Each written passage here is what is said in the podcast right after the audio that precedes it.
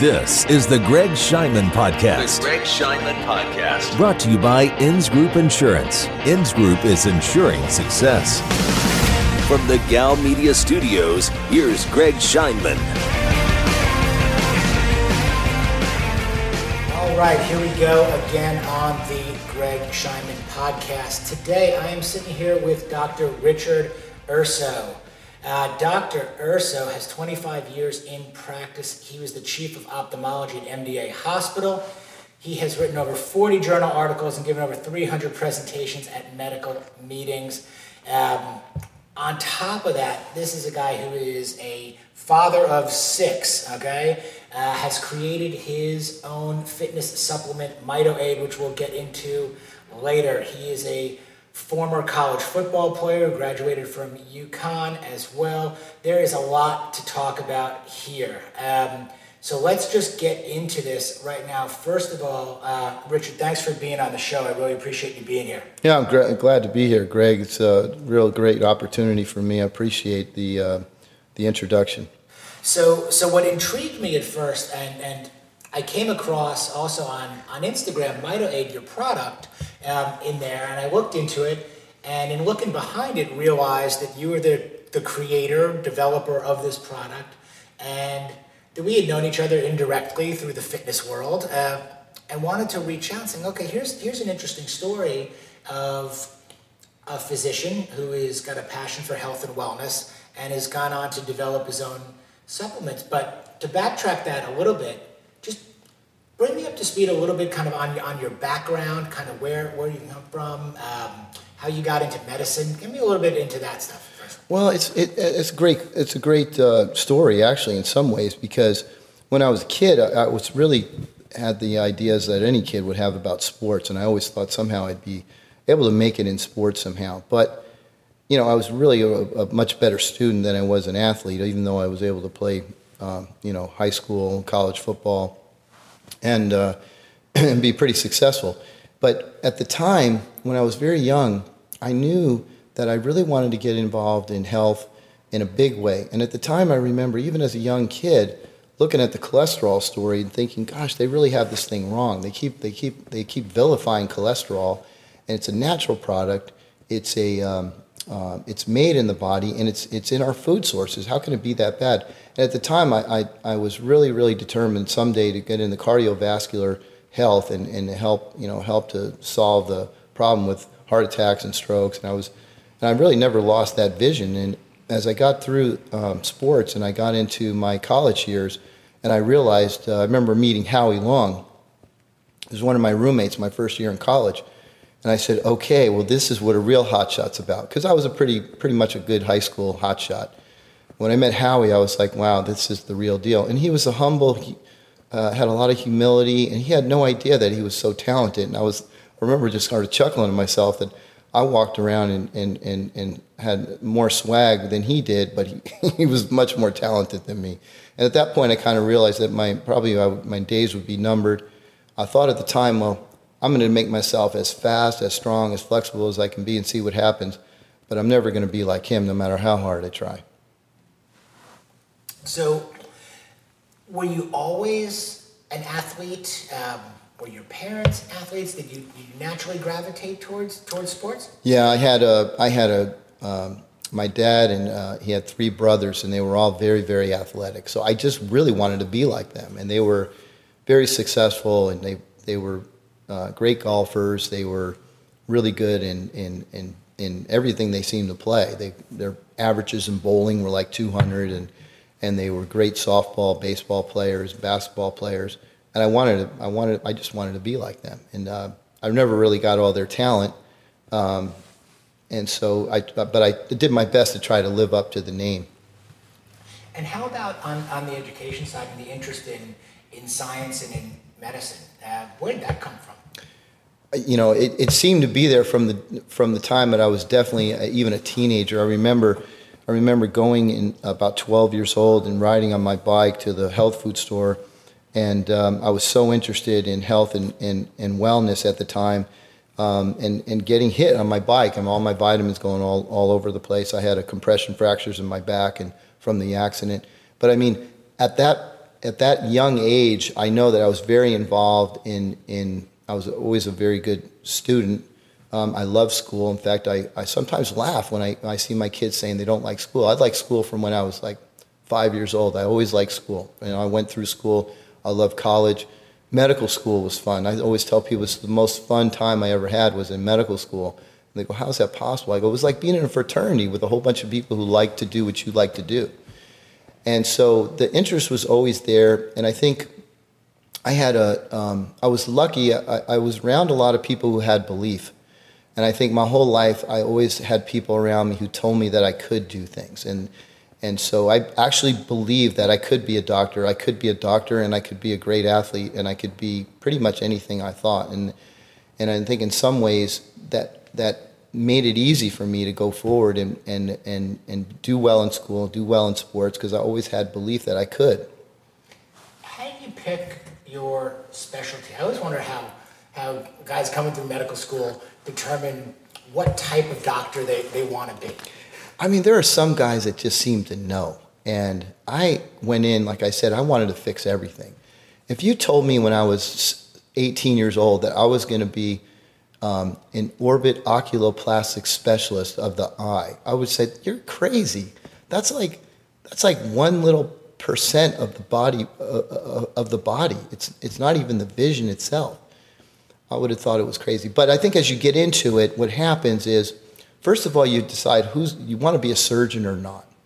And I said, at the end of the day, if you're usually most people that are athletes are going to want to be surgeons. There's just something about working with your hands and fixing things that's just very, very rewarding. On top of that, there's some specialties that have um, chronic care. And I always love to talk and, and, and, and I always love to, to, to, to help people to, to become be- better themselves, to lift themselves up. I always wanted to be a, a source of, of light for people in a sense. I always wanted to be able to help them. And so as I went through medical school, I started realizing that if I only became a surgeon, I would see the patient one time, do the surgery, and be gone. And it was a little disappointing. So I, I, was, I started becoming torn. And I think those are the things that people kind of go through. Do I want to be involved with my patients on a daily basis, on a yearly basis, on a weekly, monthly, you know, c- chronic care basis, or do I want to have uh, one and done? And so I think that's kind of the, the things that I, when I when I train people um, for about 16 years, I did a lot of training of residents, fellows, and students. I tell them, you know, try to think of it that way. Do you do you want that chronic care? You want to be able to develop that relationship. It's a lot of fun. These people become like your family. Um, some of them, my patients, have been with me almost my entire practice, and I've had more conversations with them than a lot of my cousins and things. So I'm very close to a lot of my patients, and that's a wonderful thing. And then I tell them but it's so fun to go in and fix something. It's so it's so rewarding to have people trust you enough to come out and actually trust you to come with them with a knife and and fix something in their body. It's amazing, I think, and I think that's another thing that I, I as a teaching point. I said you have to honor that. So this this gets into a, another area which is fascinating to me. Also, is how people make decisions. Mm-hmm. Um, options and things that you're considering.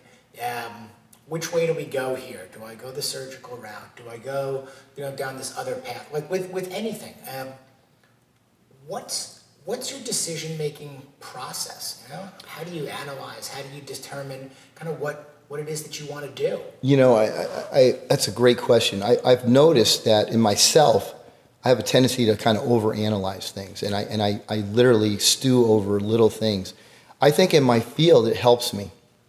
Um, it can be it can be really tough sometimes to make to make decisions. And my wife always says, "Gosh, I'm going to buy a, dishwa- a, dishwasher. Don't come with me because you're gonna you're gonna turn it into a you know a science experiment or something. I just we just need a dishwasher."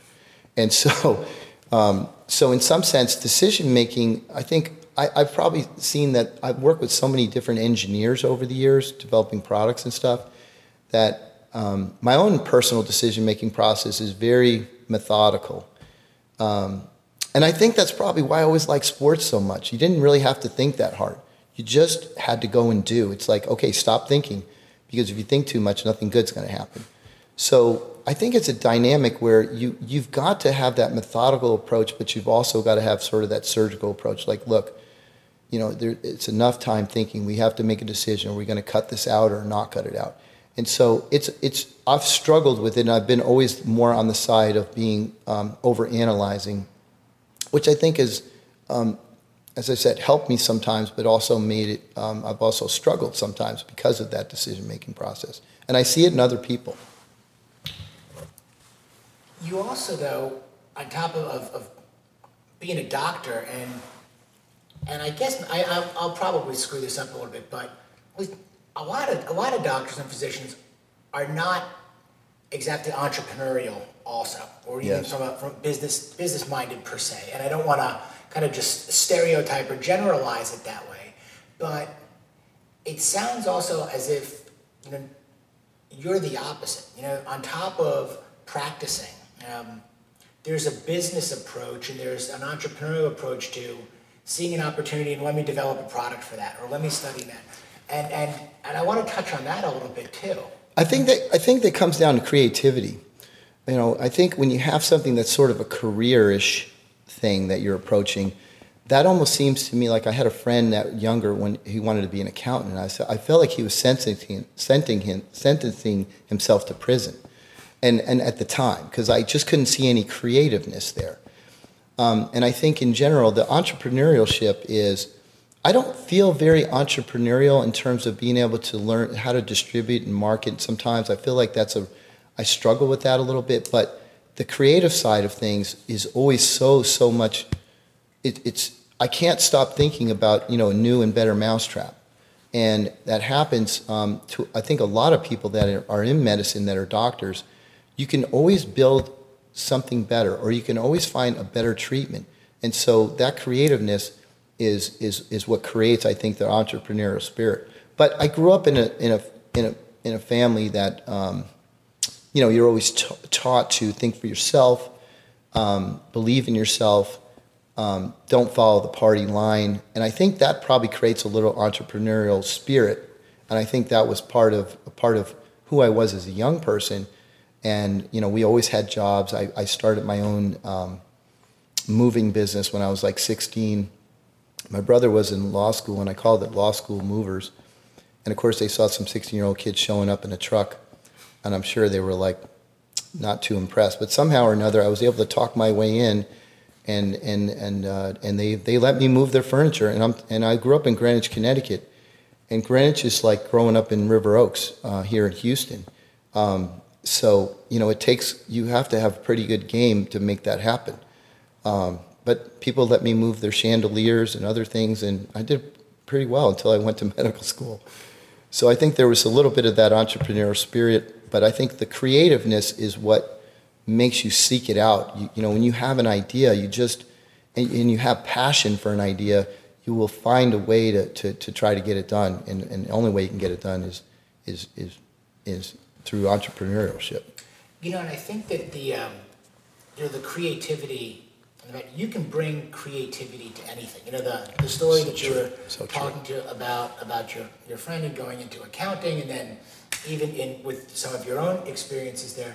You know, I identify that with that a lot because in the business that I chose to get into, kind of in insurance and risk management, going mm-hmm. back what's what's close to, to ten years at this point for me, I remember making that decision after selling my, my previous company, which was much quote unquote sexier, more creative. It was media and it was marketing, it was DVDs.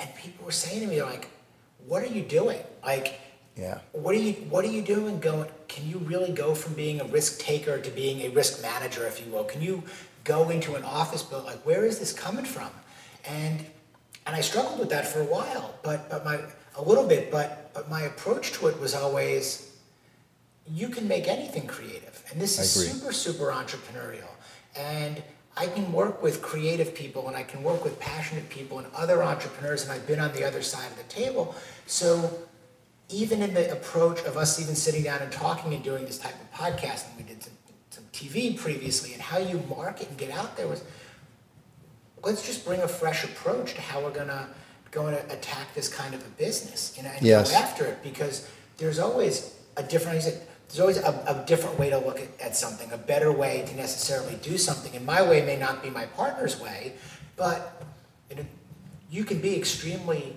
good at what you do, but bring a creative angle to it and, and attract a different type of individual from a business standpoint. I just identified with that with that story because yeah, you would think, okay, accounting, if you will, you know, or, okay, it, it's it's not exactly the most, you know, you wouldn't think of it as the most creative. But then you go back and go, there are guys who are unbelievably successful accountants, but they only work with musicians, you know, and Yes. bands. And there are guys in my business that only work, you know, with, with real estate. I happen to like, look, if you can eat it, drink it, or work out with it, you know, my passion areas, let's let's write that stuff, you know? Yeah. That's a lot of fun, and that gets creative. You still do nuts and bolts work, but you, you can make it more creative. I agree. I agree. That's that's something. I, it took me a long time to figure that out. That's why I sort of said that tongue in cheek about the accounting thing because I realized as I've gotten older that that's not true. So my first experience in a lab, because I felt like I always wanted to do new things, and I, I worked in a biochemistry lab right before I went to medical school, and I was bored to tears. We were doing a project, and I already evaluated in my own mind that this isn't going to work. That the project that she was trying to develop. Um, vitamin A derivatives that would de-differentiate and create um, de- create de-differentiation in cancer cells. So, in other words, a cancer cell um, is a non-specialized cell. Most cells are most cells are specialized cells. Cancer cells de-differentiate, and she was going to try to reverse that process with these vitamin A derivatives. And I remember thinking about it, and I read through the uh, the biochemistry. I said, "This is no chance of working." This is the most boring thing I've ever done. I was bored to tears, and I remember thinking to myself, I'm never going to be in a lab like this. But at the end of the day, when the product's driven by your own ideas and your own passion, and it's something you're doing every day, as an, whether it's an accountant or it's in insurance or whether you're an ophthalmologist sitting there with some people might think of me as you know checking glasses all day.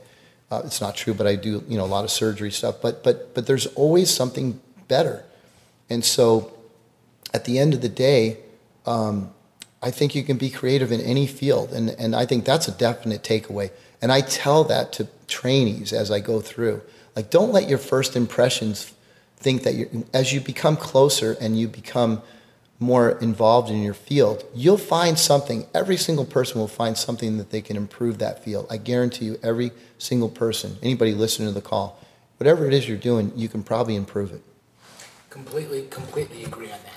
Um, so we'll shift it, shift it a little bit here, and I want to talk a little bit about about family and, and, and get into a little bit of, of work-life balance. Because this, again, this, this is something I hear about all, all the time. It seems to come up with pretty much every guy that I either start the morning off with, you know, or, or the end of the day, is, is that balance between what you're doing professionally um, and, and kind of and the home life. And you have six children. So, yeah. talk to me about I mean, I was just to ask you, how do you do it? Okay, Uh, I have two, and I can't figure out like when we're not we're in divide and conquer mode all the time. Yeah. I'm about to be 45.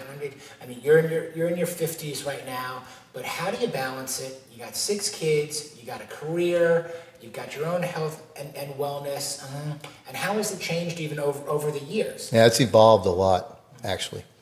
It's, it's funny. I'm laughing because you said you had two, and I always said two. One is one is two is definitely more than one, and three is a little bit more than two. But after that, they start interacting with each other, and for the most part, they start taking care of each other. So I have my my 17 year old went and picked up my five and 11 year old at school the other day.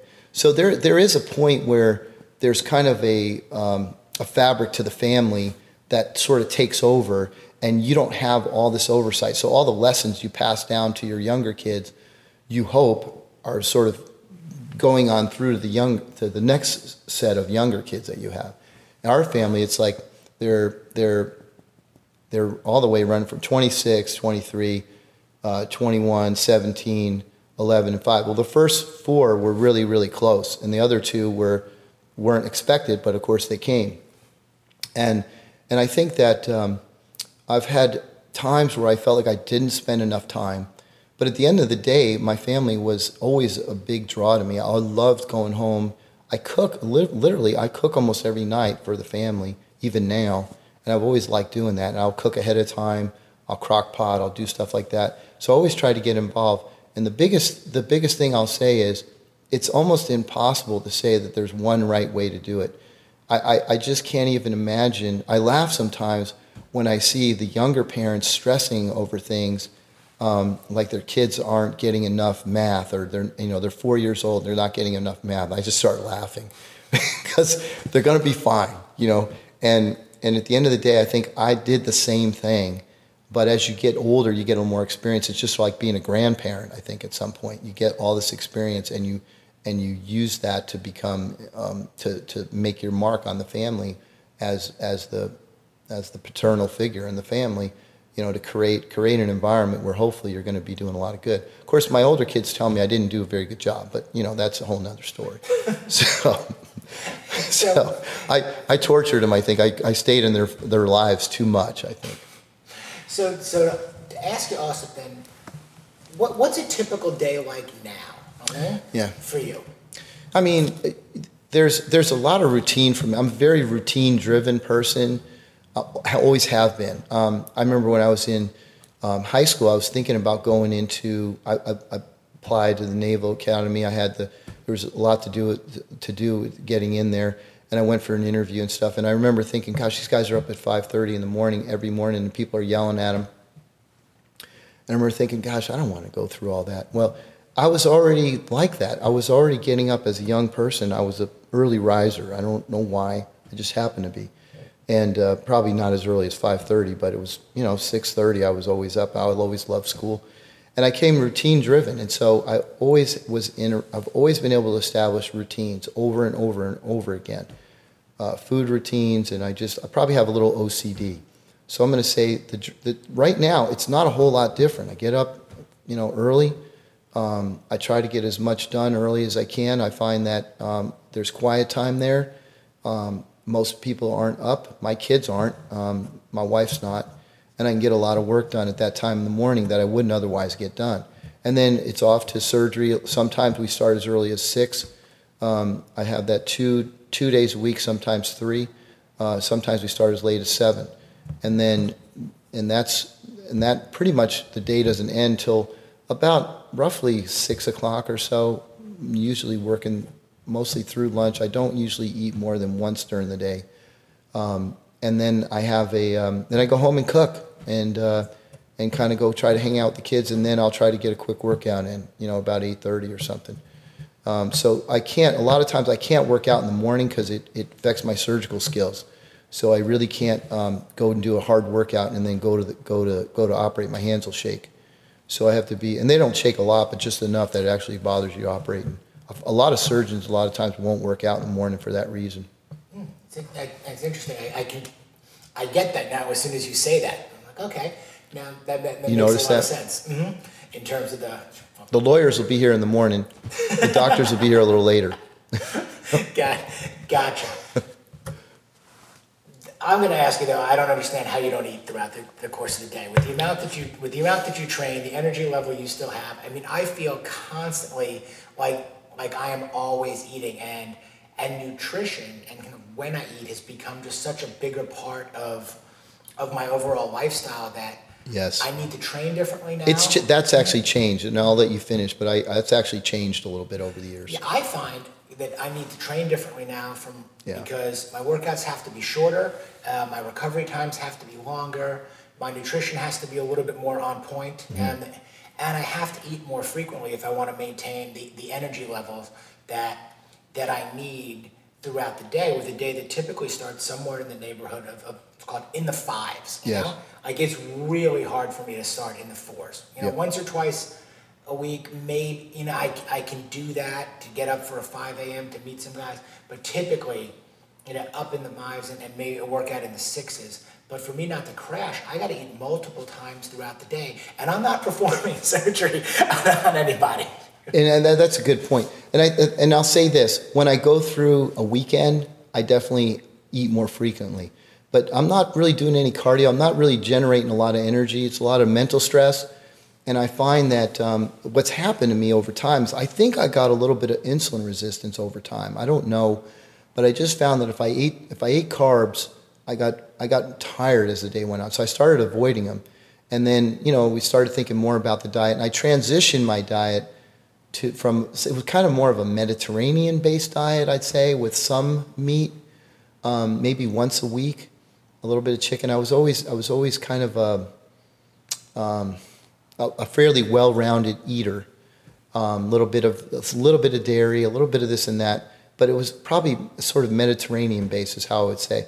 But I found over time that I started getting sluggish from that diet. I found myself eating less and eventually, as we kind of come full circle with uh, with everything, you know, we had the, the Atkins diet. Now we've uh, gone off in the last 10, 12 years in this paleo keto um, um, phase, um, which isn't too different from Atkins, by the way. Um, I found that that works better for me, and if I do it, I really can't eat that often. I'm just not hungry. I find myself like when I do this diet, um, I'll sometimes eat like a pound of or a pound and a half or sometimes two pounds of steak at night. And I'm just not hungry until the next day, like late in the day. I'm not, I'm, I'm not hungry for breakfast. I may or may not have a cup of coffee. I probably have a cup maybe every other day or so. Um, and I'm just, I'm just not hungry. And if I do eat, I know that actually might slow me down. So I think that's been the reason. It's more or less like you feel, it picks you up. So if I felt it picked me up, I would definitely still do it. And I think if I was as as I get into, as I told you earlier, we were talking about I'm going to do the marathon in Austin this year, and I don't usually do a lot of running training. As I pick my mileage up, I have to eat more. Mm-hmm. So, what actually? So you mentioned now the marathon um, that, that, you're going to do coming up. What motivates you? What drives you? Uh, and how has that changed over the over the years? Also, was it you know, was it financial for a period and was it athletic for a period or is it, you know, is it happiness now? You know, all those those yeah. things that that again we we wrestle with. Like, okay, I could spend more time in the office. I know I could. Okay, and yes, that would generate X. Okay, but that would stop me from coaching. And we talked yeah. about that, you know, and I want to be there for the kids and, and coach. Again, and you have six of them and you've coached seven, you'll talk about this too. You've done 17 teams, you know, in, in a season. Yeah. Um, and I look around and I observe, okay, here's the guy, you know, in the suit, okay, and he's never coached. And for whatever reason, he seems so much older to me than I am, okay? But he's actually, sometimes even he's younger, okay? But doesn't coach, always on the phone. Maybe you're missing something, but yeah, the house is bigger. Like all those trade offs yeah. and those motivations. It is a trade off. And, and, one of the reasons I enjoy doing this so much and talking to so many different people is I love to hear from from you guys about kind of what what drives, you know, and like what's the what's the balance of of all of this. I, I hear so much wisdom in what you're saying. You don't even realize it that you've actually pegged it a lot because really you even said like you know you're giving up a little bit bigger house a little bit nicer car a lot of the things i, I if i don't have inspiration I, for whatever reason i just don't function well without inspiration and and and and monotony in a sense to me is is is is that same job spending more time in the office trying to make a little extra bank Uh, it just it just it, it, it it's almost it almost feels suffocated even even talking about it I almost feel like I can't get the words out without without almost you know feeling like I like I might if I if I had to put myself in that place, I, something bad might happen to me. And I think in general, I think inspiration is really a lot of what drives my my my what I do. And so just knowing like I really really want to be a good father to these kids. I really want them to know that I was involved in their life. I want them to feel my presence in a sense. And like like I said, my kids sometimes call me Mr. Helper. Like Dad, Dad, that's enough. You're okay, all right? Get, go away. And, um, and so I've always been inspired in a sense to do that. And, and then my job, I think, is the same thing. I was lucky to be able to do something that I really, really wanted to do. When I got into medicine, I was so happy. When I got that acceptance letter to medical school, even to this day, I'm still, I was so happy. It's like, you know, the birth of your children was a big day, um, wedding days and things the, but the, getting into medical school was a big, big deal to me. So over and over, I think inspiration to me is, and I have to re, reinvent myself in, in, on an emotional level over and over again. That just happens to be who I am. In fact, I would even tell people sometimes, like, I want to be an Iceman. I want to be that guy who just, just you know, just, you know, just grinds and grinds and grinds. And I'm like, man, I want to be like that. I remember sitting there with some of my friends in medical school, and I would say, I'm going to study. I'm not going to move from this chair until that guy moves. And I'd have a contest. And after about 50 minutes, I was like, God damn, I got to get up. And I can't stay here anymore. And so I constantly was always competing. And that's another thing I think. Don't ask me why. I mean, sometimes people would say to me in medical school, why do you want to, why do you want to be at the top of the class? And I go, well, I don't really want to be, but why are they keeping score? And I'd say, I wish they would stop keeping. If they stopped keeping score, I'd stop caring. But they must be keeping score for a reason, so I'm gonna I'm gonna keep score. So I think in some sense I, I do keep score in my own mind, in a sense like the bigger house, the bigger thing. But that's not the score. That's not that doesn't score it for me. It, does that make sense a little bit? Like yeah. I, I am I am competing, and I'm trying to I'm trying to be the best dad I can be and be an influence in the world in a good way, but it makes perfect sense, Yeah. and, I- and and it's it's it's awesome. And, and ironically, you know, you, you threw out the word inspired, you know, and, and inspiration. And love you. It's okay. You know, I, I tattooed the word inspired on my arm. You know, That's- that's and crazy. um, ironically, and, I, and named a company after it. You know, inspired Okay, Fitness. and I did Um, not know that. That's yeah, amazing. And, and so it's, it's awesome to kind of hear you say that, and it connects so deeply because I agree. I think that's that's what it's all about, you know. Um, and I look always for for people that are inspiring to me, Yeah. um, for things that too. inspire me, and and it doesn't matter where, you know. It could be here where where we're sitting, and we have clients that come in, and they're just super super people, and you get to know them over time, Yes. and and they're inspiring. And I don't have any idea of what they do. Mm-hmm. Like I'm like Same with me and my and- patients. And, and but and I don't know if I even want to know sometimes. You know what I know? I know that they smile. I know that they work hard. I know that they're getting better every day and they're inspiring. You know, and then put the other facet on, you know, and you get go to the office and I go, what kind of clients do I want to work with? You know? Because yeah, I want to be inspired by those people. Then you want to protect them. I think by, by nature I'm more of a protector. Like, why did I do what I do? Because I think it's it's really cool and, and great to be associated with super creative, super inspiring, you know, passionate people who are building things and you can be close to them and you can help them take care of what their vision is and their business and protect on. Like that why would you want to do that for somebody that you're not you know, in, inspired by? You Absolutely, Know, or make it more commodity based. It seems it seems empty that way. You know, we watch Jerry Maguire like all the like we watched it with my boys. And that scene at the end where where um, he's hugging Jerry and the relations and the other football player looks at his age and he's like, Why don't we have that kind of relationship? You know? Yeah, And he tries to and he tries to do it and it's so empty and it's so phony and so transactional. You go, Okay, well there it is, you know, right there. It's so true. I mean, I, today I was I was really kind of tired, but I, I I had probably seven or eight hugs from patients around holidays, and it really just picked me up. And and and and so the inspiration. I will, I will take inspiration from other people too. Sometimes I will use that to lift myself, just like you just said. And I, I I have to constantly renew that, and and it's not something that's easy to do. And uh, sometimes I, I kid around with my wife. I go, you know, I grew up about 300 yards from the beach. And I always felt like, you know, if things really hit the fan, I got my fishing pole and a tent, and I'll just go lay on the beach and I'll just relax. She goes, You're never going to do that. I go, But I like thinking that I might. I, am telling you, it's like you're sitting in our kitchen, okay? Because it's the same thing, and we joke about it all the time. Go, I really don't need that much. I really don't. Like, we could do this, we could do that, you know, like in there, and it, and who the fuck are you kidding? Okay, just Exactly. sit still for like five minutes, and you'll be on to this thing or, or that thing.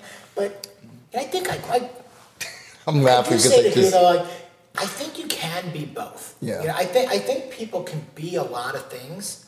I don't think people allow themselves to be a lot of things, or they don't think. I think it's belief. but- right. I don't Yeah. think they think that they can be Yeah. a lot of things. Go, okay, well, well, you know, you you you're working in an insurance business, but you also own a gym and you want to stay athletic and and what's this with the band? You play in a band every once in a while. This isn't about me and, and That's so cool. and what are you doing with this? And, and we're not any good and we really don't play very often because it's so hard.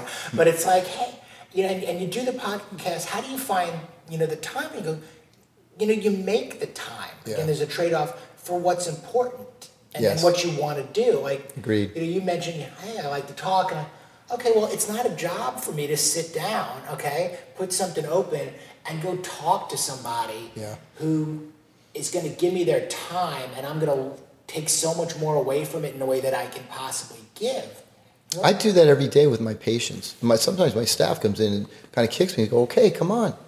And I go, but I'm, I'm enjoying the interaction so much and I'm getting more out of it than the patient. And I would do it's a similar thing with my clients. You know, I go out there and I see client and approach clients, and a lot of them have even done this with me too. And they go, "Why do you do this?" I go, "You know, I learned more about you in 45 minutes of talking to you probably than people who have done business with you for five or 10 years." Definitely. Okay, like we really got into it. Mm. Okay, right now, and what do I want to do when I finish with this? I go, let me tell you. You should know that, like, because I'm going out that door, like guns blazing, like mm. really wanting to represent you because I really like you now. Yeah. But the opposite can sometimes be true too. Absolutely can. People can disappoint you also. Yep. Okay, but if, if the opposite happened, hey, that that's cool too. But you know, life's too short. Like Yeah, I'm not going guns a blazing for the unappreciative, if you will. You know, Yes. or so there's there's a balance in that too, and I think you learn that over over time. Yes, I, I think you do. And you know, it's interesting you said that because you learn a lot about a person in an interview like this and stuff. And I always, we always interviewed, you know, medical students and residents. And I knew some of the kids, and they were very interesting people. And sometimes I was surprised at how bland they came off in, in, in this environment, um, in an interview environment. So, for anybody listening, if you think you come off that way in an interview environment, it may just be that belief issue. Like, I, most of the ones that did that didn't have strong belief in their confidence in themselves. And that's a big thing that I think that, that a lot of people um, struggle with. I mean, it's just, am, am I am I all that? Well, you're you're not all that, but neither is anyone else. Yeah, and, I, and that's what I love about about interviews, and I love good good interviewers. You know, also Yeah. that I want to know. I want to know what time you wake up. Okay, I want to know what you read. Like, what's on your bedside right now? What do you read? Yeah. So now, unfortunately, my reading is all like right now. It's so focused on biochemistry. Like I've, I, I, of course, I learned biochemistry in medical school, but I've been developing products, and right now I've got a tear product that I'm working on, and it's a teardrop, and I'm working with some some guys in. Um, they're actually do generic drops for CVS and Walgreens. They're in Minnesota. They're delightful people. I mean, I love talking to them, and we're trying to find the right formula and the viscosity to get through to get through this.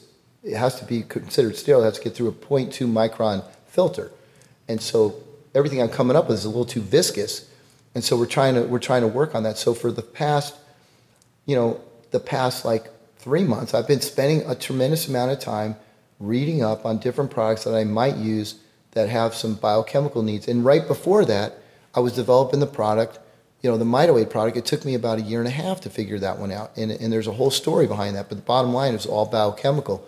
So I've been reading that. But I love reading biographies because biographies um, um, inspire me. I just happen to like tennis, so I just read um, the biography for um, Nadal, and um, he's a very humble person, and, and and there's a lot of inspiration in there. And there's a person who's been tremendously successful with a very humble um, psyche for the most part. Like if he wasn't successful, he's still he's he, if you read his words carefully if he wasn't you know the number one tennis player in the world he would still have felt proud of himself for all of the efforts that he put in and i think at the end of the day um, that inspired me in a way. It's like because i've had so many times where i haven't been successful to the level that i wanted to be successful. I've had plenty of success and i and i can i can be proud of a lot of success but many times my success was i, I hit a ceiling. And and that's that's a tough thing because being successful you're still going to hit plenty of ceilings and plenty of walls and you're still going to have to find your way through and still be proud of your effort. At the end of the day i think sometimes that's a lesson for our kids right my kids look and they say dad you're you know you're you know, you did this and, and the other thing. And I'm like, look, I'm not, I'm not nearly as talented as you. And yet they don't see that. And that's, that's something that I think a lot of people don't realize that a lot of the success is I'm just, I'm just damn persistent on top of all that. So it's, it's hard to get me to tell me that I'm not going to be successful. I'm going to try really hard. And at the end of the day, like I said, in sports, I was like, I'm going to be as strong and as fast and as flexible as I can, and I'm going to learn the game. I'm going to have a high IQ. And if I don't make it, well, you know what? I just wasn't good enough. I'm okay with that. I can live with that. Well, it's, it's another great point. We, we used to talk to, to our players hmm, going back a couple of seasons ago, and this happened to be hmm, 11 year old boys, district baseball all star, you know, if you will. Yes. And, and, and the key point, you know, was it's not always about the best players, it's Yeah. about the right players. Yes. And with the old Herb Brooks, you know, miracle, and you bring him in and you show oh, him Oh, I love movie. that. Oh, what an incredible, incredible movie, and what an incredible guy. And point being that it's all the intangibles. It's the effort, it's the attitude, it's the chemistry, you know, of, of what you're able to to build. And and this just came up even the other day, the whole conversation about participation trophies versus what you know in the air of entitlement are we just giving things away just for basically showing up or are we instilling values in, in work ethic okay and attitude and earning something and, and learning also how to lose or how to fail as much as learning how to actually win and, and succeed Yes. because which way does the world in real life actually function you know and and work, you know, over here. Um, and I, I use sports as the as, as an analogy for a lot of this all the time. I do because, too. Because it's such a great equalizer for it. But we have minimum play rules in certain sports where you literally have people who can they can miss every practice. Okay, they can have piss poor attitudes, if you will, not try anything at all, and come game time, the rules say you have to play them fifty percent of the time. Well, that's and and how are we actually how are we actually instilling any kind of life lessons whatsoever well, that's, that's actually really well this stuff? said. That's really well said because I think you just hit on the key things. When when those things are missing, when the attitude, the effort, the lack of showing up, those are things that should be in a sense penalized. I think. Um, so the lack of ability, I think I, I've always, I've never, I've never wanted, I've coached a lot of kids. The lack of ability should be the last reason why they shouldn't play. I mean, they should, completely, completely agree. so, so, but the other things, those are, those are things that no one, no one, and I would tell kids, I go, look, my mom, my, my mom drove me 10 minutes late. I said, well, I'm going to tell you, you're 12 years old. I want you to go back and tell your mom to drive you here on time. All right. And I said, and I said, but you're not in trouble. Uh, you're a great player and you're going to play, but you're going to have a small penalty for showing up late. I said, so, but I just, it's, it's, it's just for you. I said, because at the end of the day, I think you're awesome and you're going to play and you're going to play. And, you know, your mom's going to drive you late. So usually I would use that. And then sometimes that wouldn't work. And I'd be like, well, I can't beat the kid up. The mom's kind of, you know, or the dad or whatever is problematic. So I'd, I'd use that once or twice and realize, okay, that's not going to work. So, you know, I'd come up with a different strategy.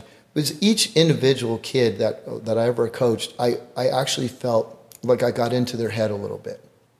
I tried to, I tried to always, I, I, I coached with the tournament team over in West U a couple times, and I literally had some dads saying, don't let that player play, let that play, they're terrible. And I go, listen, that kid has so much, so much, so much love for the game. I can't do it. I go, I can't do it. I've got to play that kid. I've got to. I go, I can't. Now, if the kid had a terrible attitude, I'd want to not play him, but then I still would find a place for him, and I'd try to pull him aside. And the kids know. The other thing is, the kids know a lot more than the parents do. Yeah. That's the other thing. The kids know way more than the parents do. Yeah. They already know who's the fastest. They already mm-hmm. know who's the best. They already know who's the. They already know who works the hardest. Like, and they genuinely end up really rooting for the kids. You Yes. know, who Yes. I mean that. that that work really hard, and they genuinely don't want the kid who's kind of the putz, you know, to be in there either. Like, Yeah, so- like- so of the the- kids always know. It's, It's always crazy. the, They do know, and they don't feel I, bad. I say it to a lot The of the it's the parents, and parents. stuff all the time. I go, listen, The kids know. They all know. They could make the lineup better than I could, okay? I For think you're any- right. For any one of these games, and certainly as we're getting up to this tournament level here, and you know who screws it up? We screw it up. For the, Mm-hmm. That's we well really- said. We Well said. really, we really do. And, and it's not a, a baseball, it's not a sports specific thing, it's not a community thing. It, but it really, it really does touch back on everything else in terms of the, the, the balance, okay, and the community and the time and the teaching moments, you know, that are there. And We- so many of them go, are become missed opportunities now. Yeah, and it's it's it's amazing to me because it's so many great opportunities, and, and one of the greatest moments I've ever had in my life was was with a group of uh, twelve year old kids that we were in a tournament, and we we'd been we'd gotten beat in a big tournament, Southwest Regional terms, the year before by this team. Uh, they came back on us in the last last last last inning and beat us. Like we were up three one, they beat us four three, and and we always stress, you know, the effort, the the the the, the, the ability's got to be there, but effort always has to be there, and and and we're going to fight every every pitch, we're going to fight every out, we're going to fight every every inning and every game. We're to we're always going to believe that we can come back. And so it's a funny situation because we, we, we end up in this big tournament again, and by some bad luck, we end up losing real early. We were one of the favorites, but we came through the losers bracket, and we ended up paying like our arch nemesis at the end of the thing. There was like 100 team, 120 teams in the tournament. We played like our arch nemesis. They beat us. It seemed like every time we had to win, and now we have to beat them twice. And somehow, you know, we ended up beating them the first game. The second game, they're up like four nothing on us. The last, last, last inning, we're down to our last strike, our last out. The kids never gave up. That they were on the edge of their seats the entire time. We were one strike away from four nothing down, one strike, nobody's on base, and the kids were still like inspired to keep playing. And an unbelievable miracle happened. We ended up winning the game seven seven four. It was amazing. It was the most greatest comeback I've ever seen. We were two strikes down, like four batters in a row, and um, um, and came back to win seven four and win win the tournament. And I felt the best. I go, I tell the parents, I go, we will ne- you will never see that again in your life. I go, it's like this is the uh, everyone needs to savor this. This is one of the greatest things ever. We need to just soak it up. And I feel the same way sometimes when I when I, I love the sports stuff for that because you you def, you lose with dignity. You you you got beat, but it was it was it was a wonderful, painful beating that you took because you every effort, every ounce of yourself was out there. You put it all out there, and that's that's the beauty. No doubt, we could do two hours on on, Yeah. on youth sports easily. Okay? Sorry. Uh, but I would, and, and, and it's all on me. It's all on me because I, I could do it. Okay, Sorry. no, no doubt we can do that. I want to circle it back around. Tell me a little bit about about Mitoade, okay, and how you came up with with this product. What was the impetus behind it, and and take me from a little bit from idea to, to execution. I really wasn't thinking about Mitoade at the time. I was thinking about um, brain tumors, and um, at the time, I read an article, um, and uh, I was looking at uh, different products that might help um, have some some effect on, on on tumors in the brain. And at the time, one of the products was a cholesterol drug, and I read on the cholesterol drug, and it talked about it has effect on beta hydroxybutyrate, which now has become a big word. And at the time, I went back and I started thinking about it. I said, let me see about the beta hydroxybutyrate. So I started looking into it, and I realized that this is what happens um, with ketosis. And a lot of people are on this call probably know about that now. But beta hydroxybutyrate is the main ketone. It has a huge effect on, on nerve tissue, and, and basically, uh, mitochondria are, are, are able to use it to create ATP but cancer cells throw out their mitochondria, so they don't do real well with it. They just they can't feed off it because they, they, they usually throw their mitochondria out and all they do is glycolysis and glucose. So at the time I was like, wow, this could really be this could be a pretty cool product. So if there are people on here who know about sports and stuff, um, if you know the BALCO guys, there's a guy named um, Patrick Arnold who is the brains behind it. He's a chemist. Patrick Arnold's a really smart guy. Um, very entrepreneurial. Um, and he's the guy who I developed the products that became the major, that created all those um, home runs for Mark McGwire and uh, Sammy Sosa. And he developed undetectable products that, that were, you know, three hour uh, steroid products that would go in and out of your system real quickly. Um, and I don't, you bad part for him is he didn't make a whole lot of money off any of this stuff. Um, and so at the time, I, I, started looking around for, for the reason I brought him in is because I started looking around, is, there anybody who can make this? So I went to China, they're making it. And they sent me, crazy thing, they sent me um, flour, they sent me um, baking soda, and they sent me a little bit of beta hydroxybutyrate. But to, to wind it all around is that what happened was this guy, Patrick Arnold, was actually creating it here in the United States. And so his first batch of it cost like $40,000. And I said, man, this stuff's expensive. So I got, I got some of the product finally, um, and I tested it out, and I, and, and I, I, I, I, put it in a little drink. It tasted horrible. Um, and I, and I, I drank it down um, because, you know, I was young enough uh, at the time of Rocky movies where you drank raw eggs and things, so I could pretty much drink anything down. And, uh, and I, I, felt amazingly a, uh, uh, a, boost in energy at the moment, maybe five minutes after taking it. And I was like, wow, this has a powerful effect.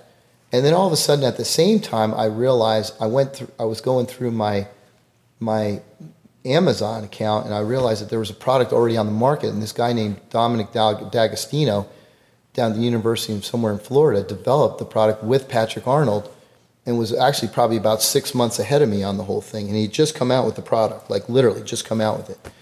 And I said, man, this, this is a pretty cool thing. And so I started looking at the mitochondrial um, cascade of things. And basically, you have an electron transport chain, um, and, and that's a five step that actually ends up shooting out ATP. And so, not to get too technical, but everything's happening for energy and 98% in, in the mitochondria. 2% in the cell cytoplasm where you do glycolysis, like if you're running a sprint. So at the end of the day, I really focused on that as, as a product for wellness and health and thought that I was going to develop a product that would really make a difference in, in, in, in cancer and things like that. But once I saw that they had already kind of gone ahead and made a product, I decided to make a drink product of my own. And I had my own ideas about how I could make it better. And, and so I went forward and developed the product uh, with a company in Dallas, and it's wonderful. I mean, if you, it's the most efficient uh, source of energy um, on the planet. So basically, you're going to make 28% more ATP for every unit of oxygen you breathe you, you breathe in. So you're going to create more efficiency in, in your in your cell metabolism, and so you're going to basically be, you know, for the most part, if you can if you can transition your diet over to products that that allow you to be in ketosis and, and, and products like this that, that mimic ketosis, they're exogenous ketones. Um, but I also have a lot of other stuff in there. I have an anti-aging product, um, uh, the pterostilbene and the uh, uh, uh riboside, uh, um, the basically the, the, the, the, precursor to like NAD um, is also in there, and that's supposed to help with telomere shortening. I don't know how technical you want me to be, but I'll, I'll try to wrap it up and say it has anti-aging effects it has energy uh, efficiency effects, and it's just a really cool product. Is it? Would I take it as a pre-workout? Would I take it as an everyday? It's a pretty good pre-workout. It's a pretty good pre-workout. It's not one. It's it's got a little caffeine in it. It's not a pre-workout um, um, that you would take. Um, like if you want to take one, I forget the jacked. Is it jacked? That's a big There's one. Some of the, I mean, 400 milligrams for, of caffeine. Yeah, I mean, for me, you know what I am? I'm, I'm what we just did before this. I mean, I'm a, a double shot of espresso and like yeah. go, you know, in there. I've never been a, a taker of a whole lot of, of anything other than kind of protein powder, you know, post workouts in there, caffeine, you know, coffee before before workouts. But again, as things start to change, you know, and and a lot of times I, I never really turned the corner on, on a bunch of stuff because of either a loading phase or the consistency aspect and said, yeah. okay, I'm just not that disciplined. I'm just yeah. not that consistent. So I'm, I'm either dropping money. You probably tried it and found it didn't impact that much. Really? Yeah. And, and it either didn't impact it for one of two reasons. One, it, it, flat out just didn't work the way, and I didn't feel any difference. I said, yeah. what am I dropping 50, 60, 100 bucks a, a month for this Correct. thing? Or I'm not doing this right, meaning I'm not either loading it properly or taking it at the right times or doing everything. So, and I think it's some of both depending upon, upon what the products products are. So, so I think where this one really slots in for me, I think if people if people slide in and out of ketosis, this thing is a killer product because basically – it's going to give you the extra ketones. It's going to give you some extra energy, some efficiency. that you wouldn't otherwise get. I actually paired it up. I've got another one called Mitoade Max with some amino, uh, you know branch chain aminos and things like that. But for pre-workout, it's a really, really smooth pre-workout drink. It's really, really smooth in the sense that you can take it and you're not going to feel like you, your, you know, your heart's racing.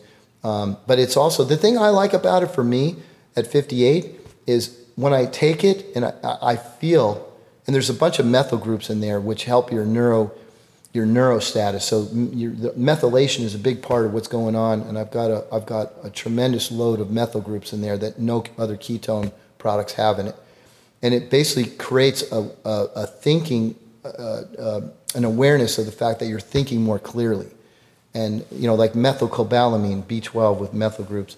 Your, your brain requires a lot of methyl groups to function properly, and this has a lot of them in there.